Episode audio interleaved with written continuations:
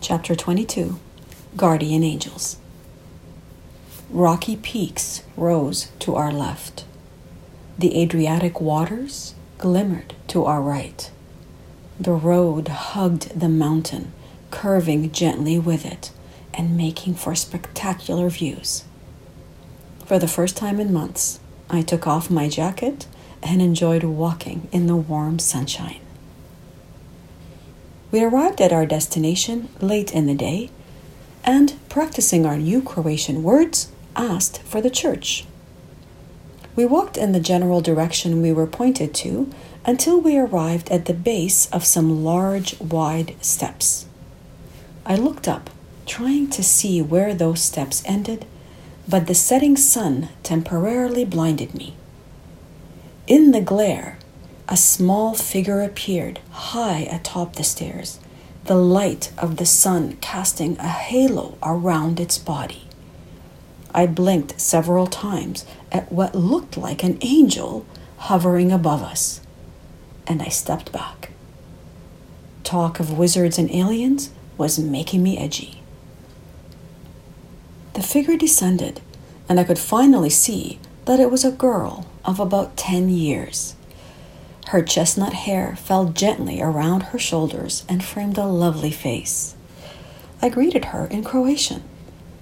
She smiled and returned my greeting, and then shyly turned away.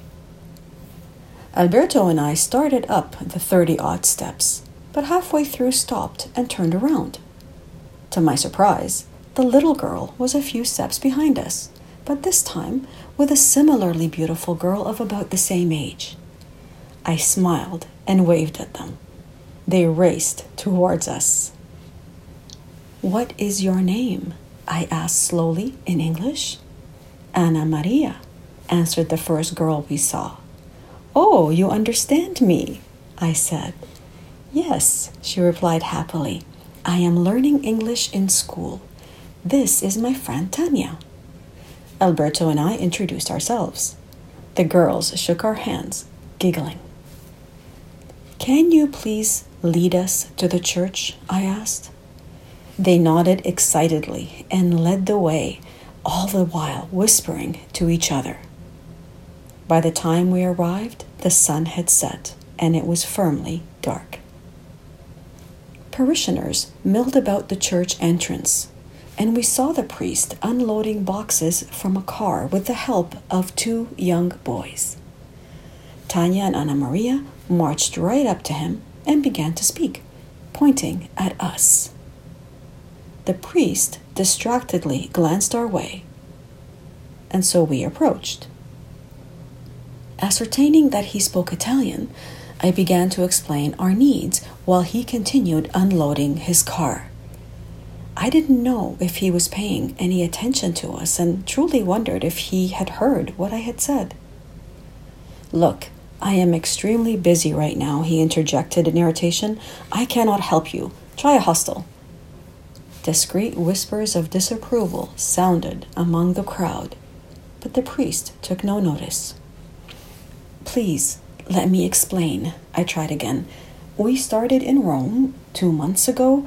We have slept in convents, in monasteries, at times even the house of the priest. The house of the priest, he scoffed, cutting me off. Do you expect me to let you sleep in my home? I don't think so. I don't even know you. I'm, I'm trying to explain, I continued, feeling quite flustered. Stop, Alberto said with authority. We are leaving. For the first time since we had arrived, the priest stopped. He locked eyes with Alberto, clearly surprised. But the moment passed and he returned to unloading his car. He barked some commands and then walked into the church. Everyone followed him. Anna Maria and Tanya brushed past the crowd towards us, their eyes filled with concern. Thank you for everything that you have done, I said, kneeling to look at each one in the eye. I hated to see their worry. You are two special angels, I continued. Always remember that you not only helped two strangers in need, but two pilgrims on their way to Jerusalem. We will never forget you. The girls reached over and embraced me. I held on to both of them tightly and kissed each on the cheek. Alberto leaned down and did the same. I turned and quickly walked away, weeping. Alberto placed his arm around my shoulders. But where will you sleep tonight? I heard Anna Maria cry out in the darkness. Her words seared into my heart like a flame. Mustering up the courage to sound light-hearted, I turned and yelled back, Oh, don't worry, we always find a place to sleep. With one last wave in the darkness, I hurried away and never looked back. Alberto lightly caressed my head, trying to console me, but I was inconsolable. I cried until I was spent, until all the frustration worked its way out of my being. Alberto suggested we try the only hostel in town, but it was sold out for carnival activities. We tried several other places that we were directed to, but in the end had to face the reality that there was no place for us to sleep in this town. Looking at our map, we saw that the nearest town was four kilometers away along the coastline. We agreed to continue ahead and to search for possible camping sites along the way. At 7:30 in the evening, in complete darkness, we began our slow march.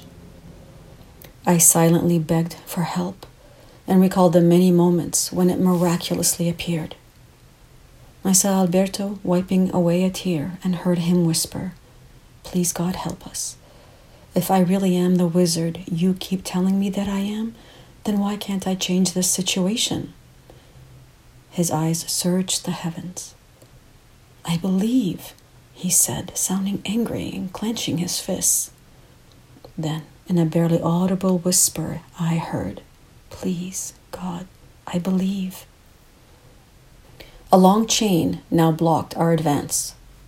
Dangling from it was a sign bearing the words, Private, do not pass. Where are you going? A man's voice called out in English, frightening me. We peered into the darkness.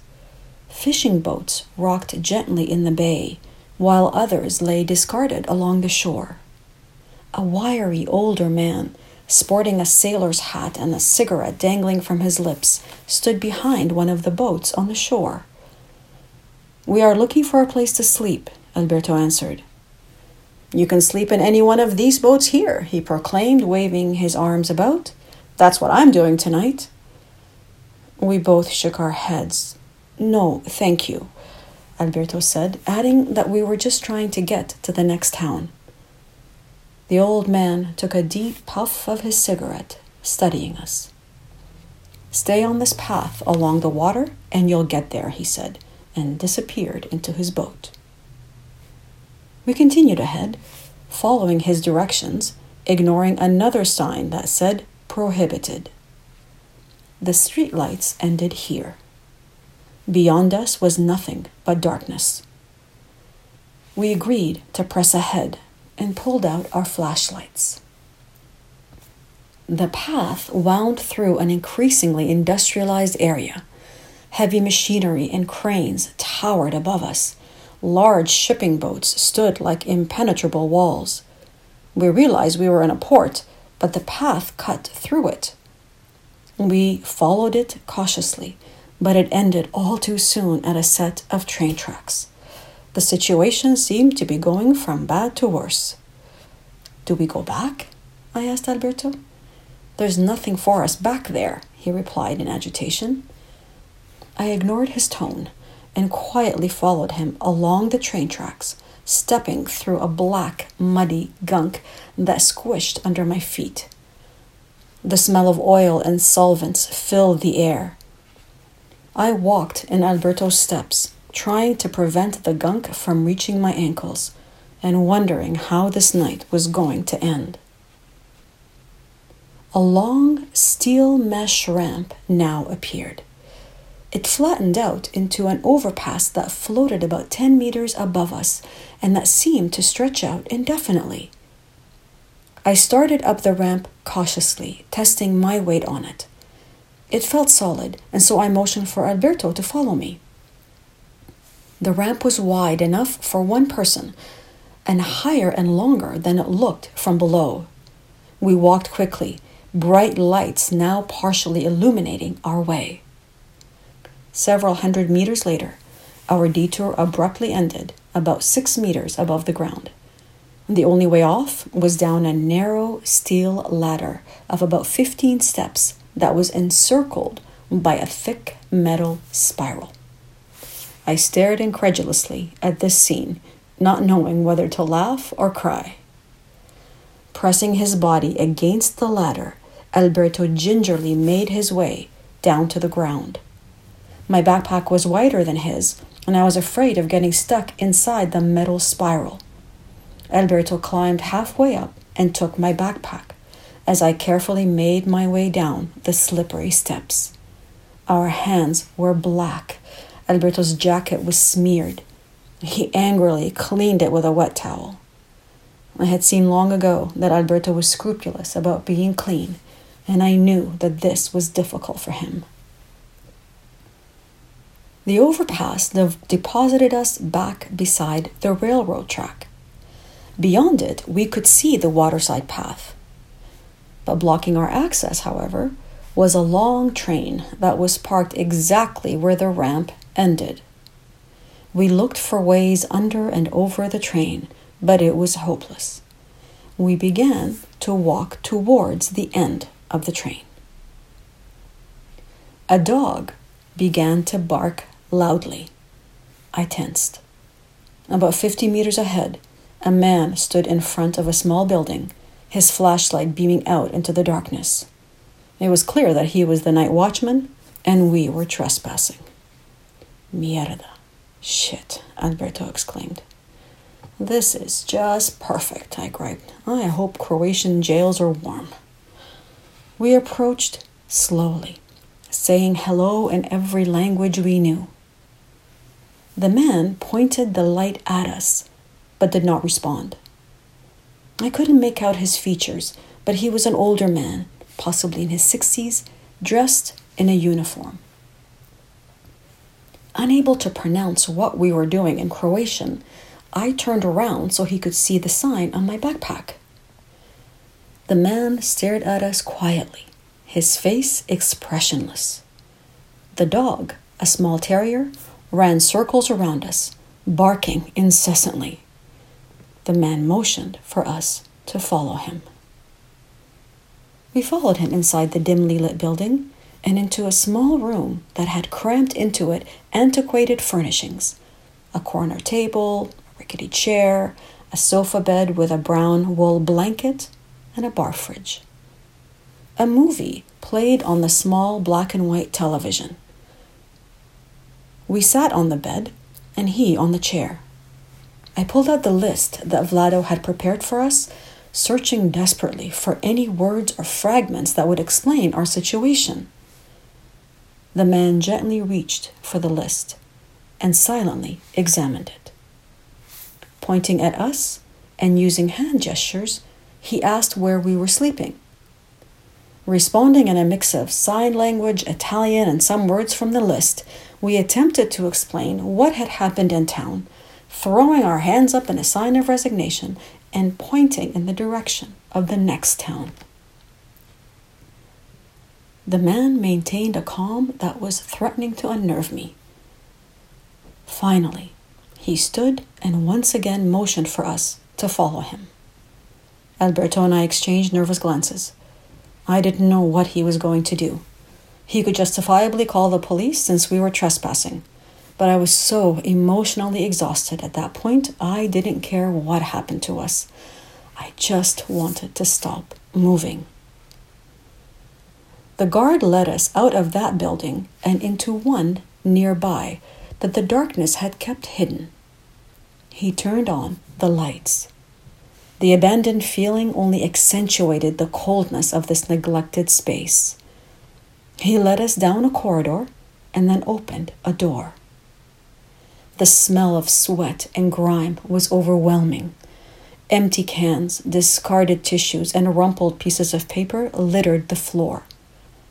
Oil and dirt mixed to create a filthy layer that coated everything. The windows looked like they hadn't been cleaned in years. Two makeshift beds peeked out from under several dark blankets. The man pointed at the beds, then at us, and made the sign for sleeping.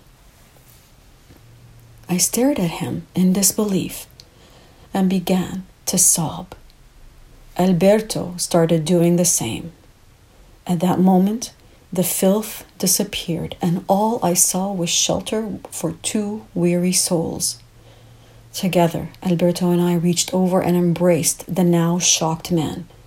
He backed out of the room slowly, and I thought he was going to run away. But no, moments later, he was back, this time with a space heater, which only brought on even more tears. The poor man stood there looking distraught, wringing his hands, not knowing how to comfort us.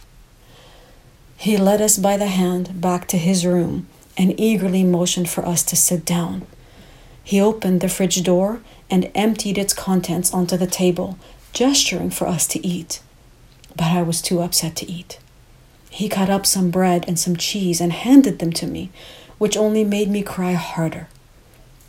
Singing rang out from the television, and in English the words, Sometimes you just need an angel, repeated as part of the chorus. I could barely breathe from the emotion that racked my body. The distressed man momentarily left the room, and I heard him speaking on the phone. I used that time to compose myself and to stop crying. When he came back, we finally introduced ourselves. The man pointed to himself and said, Micho. Michael, like the angel that he was. I pulled out some of the photos that Vlado had given me and showed them to him in an attempt to communicate. He lingered over the one of Medjugorje, and I immediately gave it to him. He smiled happily and lovingly kissed the picture, embracing it close to his heart. I wished I could have given him everything that I owned at that moment for his single act of kindness. A young man arrived, and an Italian introduced himself as Donald, a friend of Micho's.